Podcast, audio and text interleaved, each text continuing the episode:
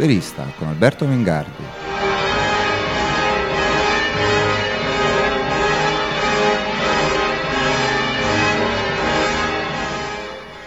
Buongiorno da Alberto Mingardi, il liberista per Velino Radio. Nei giorni scorsi abbiamo visto due politici intelligenti e di grande capacità dialettica, quali eh, Giulio Tremonti e Massimo D'Alema, confrontarsi in una discussione veramente eh, singolare e curiosa, ma che dà in maniera esemplare la cifra dei tempi nei quali stiamo vivendo. Massimo D'Alema, intervenendo al convegno dei giovani industriali a Capri, aveva in qualche modo scherzosamente rimbrottato il ministro eh, dell'economia, facendogli notare come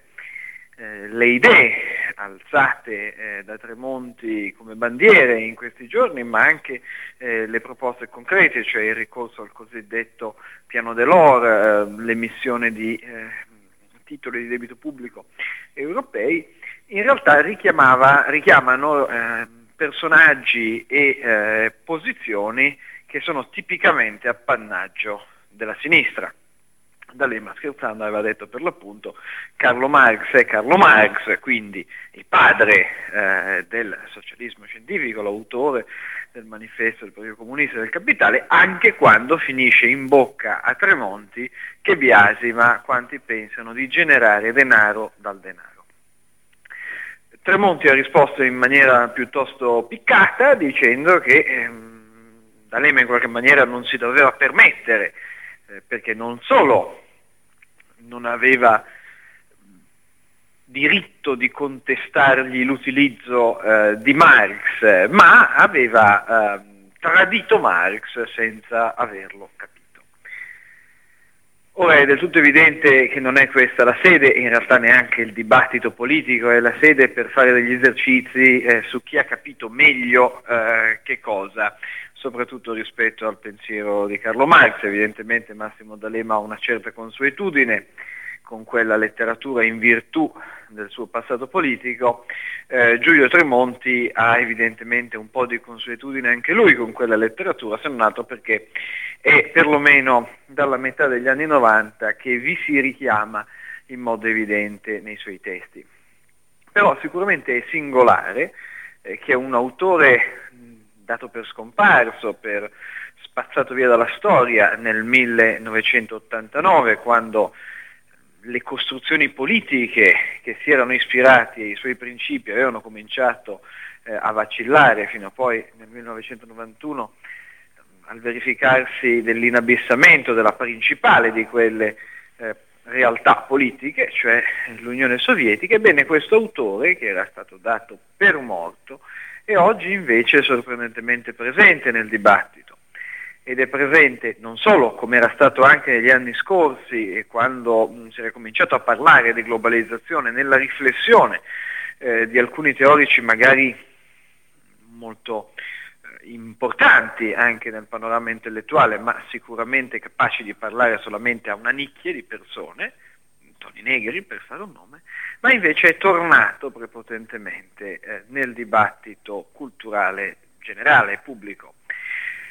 Ciò avviene in parte sicuramente eh, perché la crisi attuale, la sua interpretazione dominante, cioè quella che la crisi finanziaria di oggi sia in qualche maniera la manifestazione delle debolezze strutturali del capitalismo occidentale,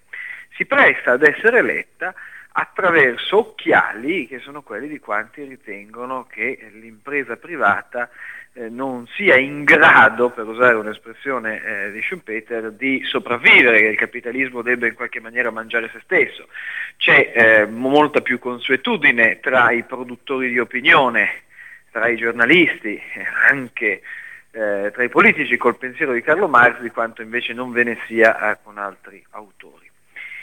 Ma eh, al di là di questo dato quasi sociologico, cioè se eh, si presenta un evento che può essere letto in un certo modo e coloro che devono leggerlo hanno certi strumenti intellettuali, la lettura poi sarà quella, è invece interessante vedere come sia scomparso il pudore di richiamarsi al marxismo. Un pudore che aveva preso la sinistra, la quale eh, in un'opera eh, di eh, riflessione su se stessa più o meno eh, sviluppata, in questi anni comunque eh, si era eh, resa conto del fatto che non poteva più richiamarsi all'insegnamento di un grandissimo intellettuale, questo è evidente a tutti, ma che pure era stato, con i suoi eh, lavori, con la sua predicazione, anche con la sua opera di eh, costruttore di un grande movimento politico,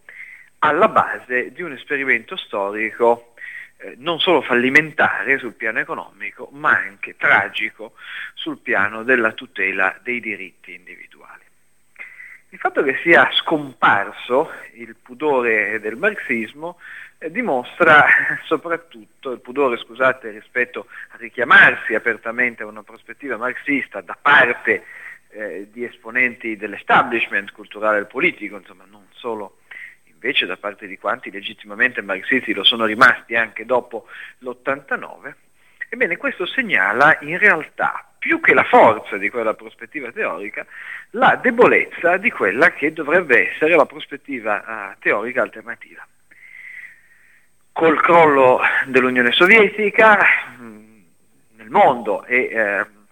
con l'affermarsi eh, di una prospettiva politica, perlomeno in due momenti, in due paesi, cioè negli Stati Uniti con Reagan e in Inghilterra con la Thatcher, una prospettiva che invece investiva sulla deregolamentazione dei mercati e sull'apertura di spazi all'iniziativa privata per creare benessere, e in Italia col fallimento storico ehm, di quello Stato assistenziale che in Italia è stato soprattutto uno Stato corrotto e corruttore. Ebbene, in quel momento il liberalismo all'inizio degli anni novanta appariva essere l'unico orizzonte possibile per la discussione pubblica. Si diceva che tutti erano diventati liberali, o perlomeno spergiuravano di esserlo diventati. Il liberalismo era, come secondo almeno chi vi parla ancora è, l'unico sistema di idee sopravvissuto al Novecento. Per cui, proprio perché questo fatto in realtà era piuttosto evidente, eh, anche guardando il modo in cui stava cambiando, il modo in cui è cambiato lo scacchiere internazionale, fondamentalmente con un riallineamento sulle coordinate della democrazia liberale, eh, con poi qualche scossone, insomma, qualche eh, ritorno al passato, come nel caso eh, della Russia eh, putiniana, ebbene, in quel momento tutti avevano sentito il bisogno di aprire il vocabolario liberale e di utilizzarlo per impostare il proprio messaggio. Il fatto che il pudore di riferirsi a una prospettiva così radicalmente diversa eh, sia scomparso alla fine nel giro neanche di pochi anni, nel giro di pochi mesi, segnala come in realtà